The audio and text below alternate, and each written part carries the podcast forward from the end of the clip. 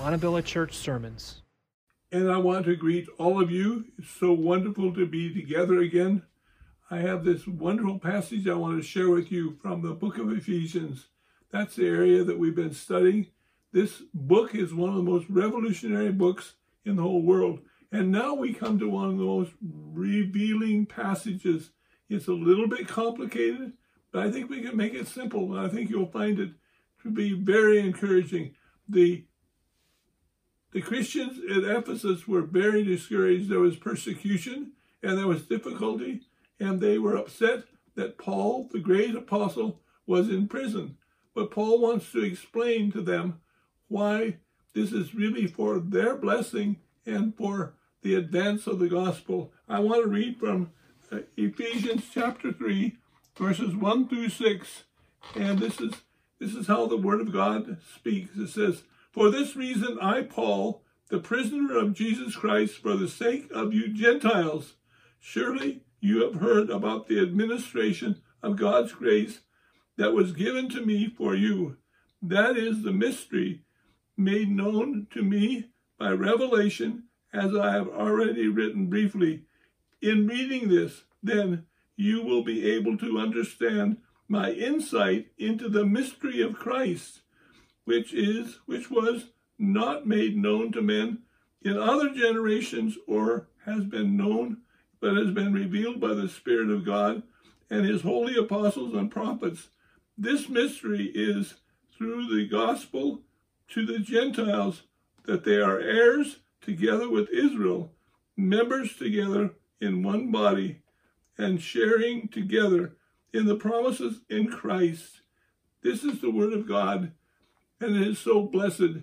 This is a very encouraging word because it shows that the Gentiles have been called to be a part of the same nation and the relationship of the Jewish people. God had his people, his chosen people. They had the oracles of God, they had the word of God, and they cared for it and they protected it. And they thought they were the only ones. But Paul comes along and says, no, no, the Gentiles are included as well because there's only one church, there's not two churches, one church, a Jewish church and a Gentile church. They are all one in Christ because Christ transforms both the Jew and the Gentile by the power of the Spirit of God. So Paul is saying, I want to show you how this all works. He says, it is important for you to know that I am a prisoner not of Caesar. I am a prisoner of Jesus Christ because he understood that Jesus Christ was in charge of his life and if he was in prison. Paul understood and he wants the he wants the his followers at Ephesus to understand as well that it's for their good that he is in prison. You say, how could it be good that is in prison? Do you understand that if Paul would not have been in prison, we would not have the book of Ephesians? Because being in prison, he was able to stop. He had to stop. He was chained to soldiers day and night. So if he got up and wanted to walk around, they had to get up and walk around with him. And so he would be quoting all the dictating the word of God to his secretary, and these Gentile uh, soldiers would go around with him wherever he was going, whatever he was saying. And then he says, and, and this is for God's sake that I'm a prisoner of Christ. Christ has allowed me to be in prison. It's not Caesar that makes the decision. It's Christ that makes the decision. Christ said, Paul, I want you in prison, and I want you to write these letters because these letters for generations and generations and generations have been a blessing.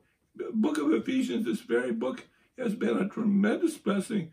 He says, First of all, I want you to understand that I'm in prison for the glory of the gospel. And he says, I'm also here because of you Gentiles.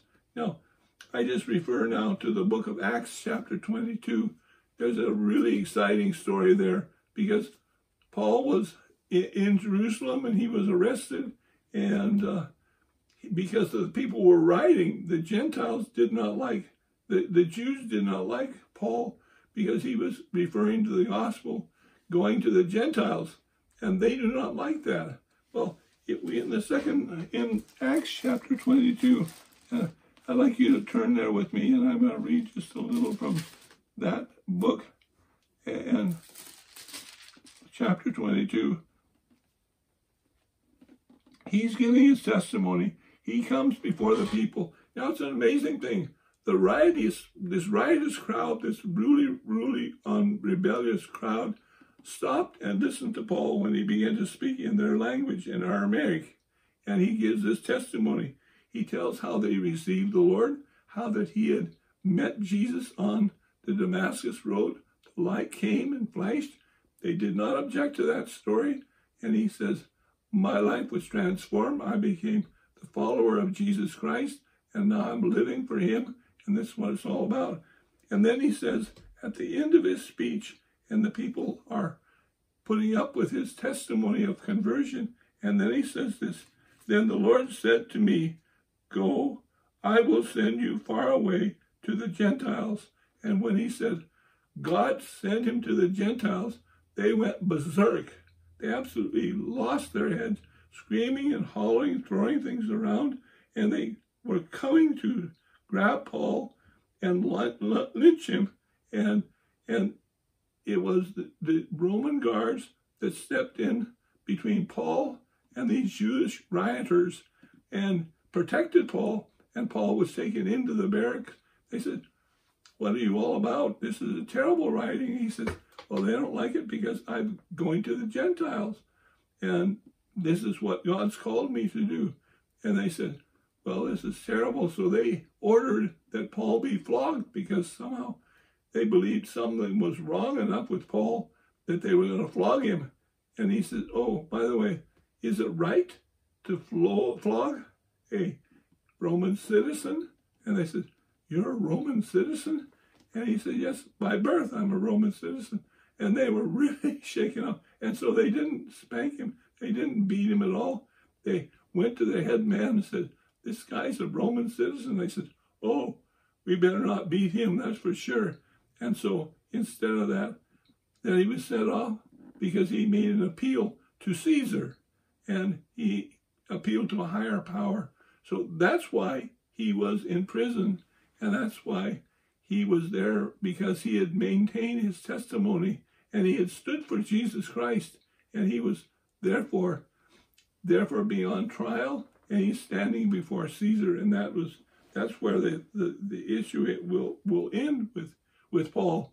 Paul was therefore in prison because of Jesus Christ and because he stood for Jesus Christ and the Jewish people rebelled against him, wanted to rip him apart.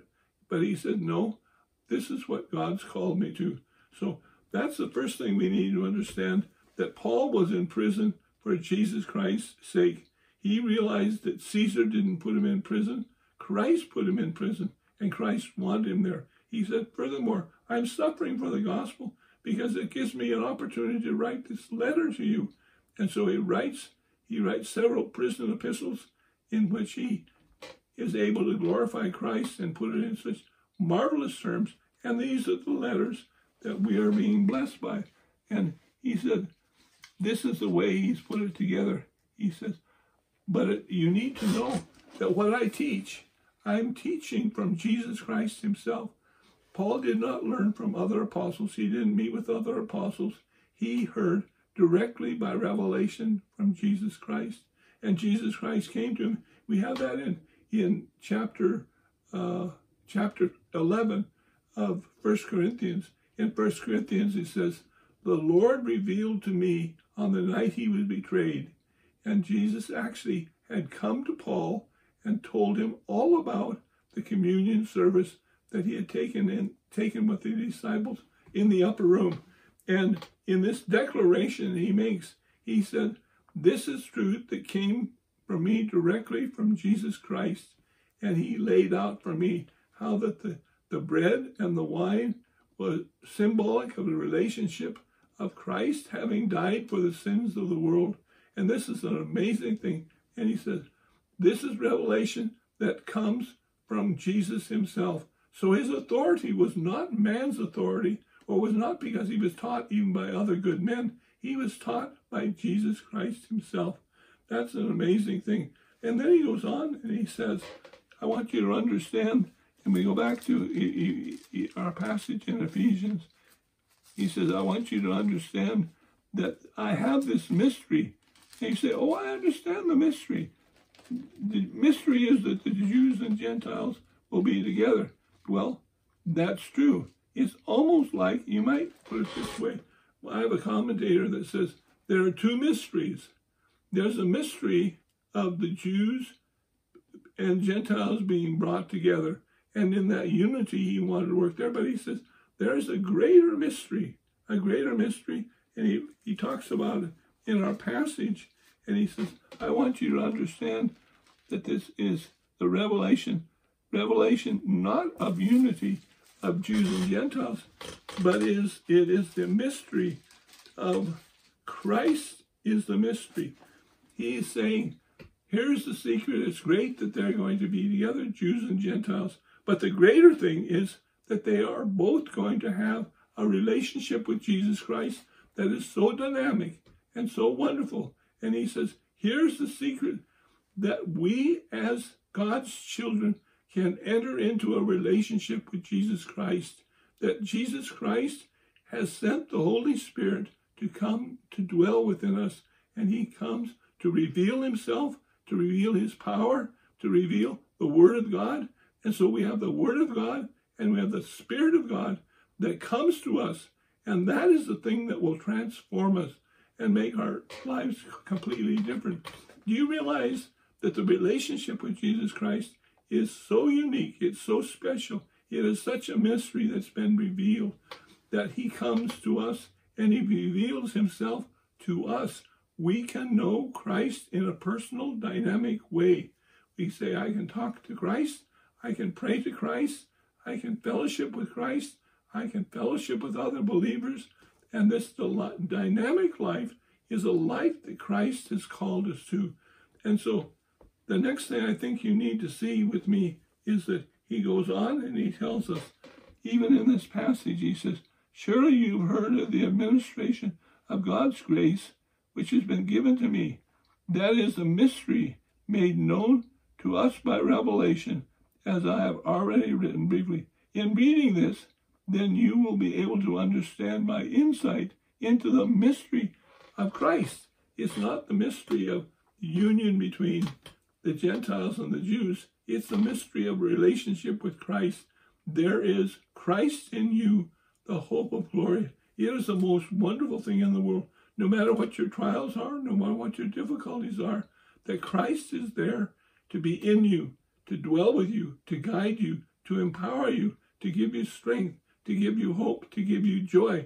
He gives us all of these things because He is our peace. And He goes on to say, I want you to understand that when Christ comes, He transforms your life. I want you to understand about transformation. You know, we have that famous verse in Romans 12, 1 and 2. Be therefore transformed by the renewing of your mind, that you might know the good and perfect will of God. When he calls us to transformation, he says it is a metamorphosis that takes place. You say, how does metamorphosis work? Well, let me use a practical illustration. If you see a little caterpillar, he crawls on the ground.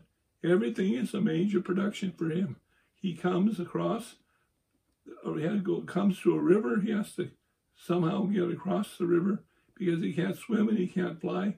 He is crawling on the ground, and everything is a major hurdle in his life.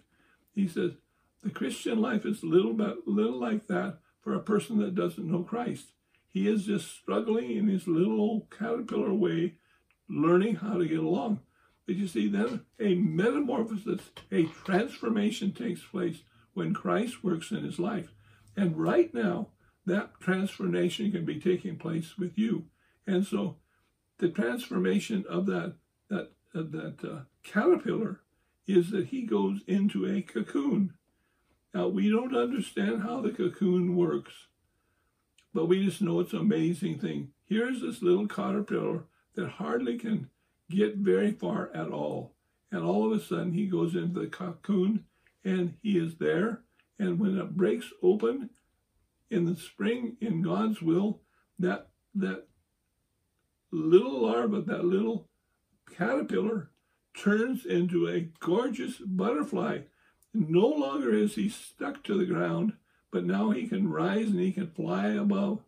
And Paul is really saying that the work of Christ in you is like a cocoon, and being released from a cocoon, you go and you come out, and you come out with new life. You come out, you're able to fly with wings and soar above all the caterpillars and everyone crawling on the ground, and you're above it all, and you're beautiful and you're strong.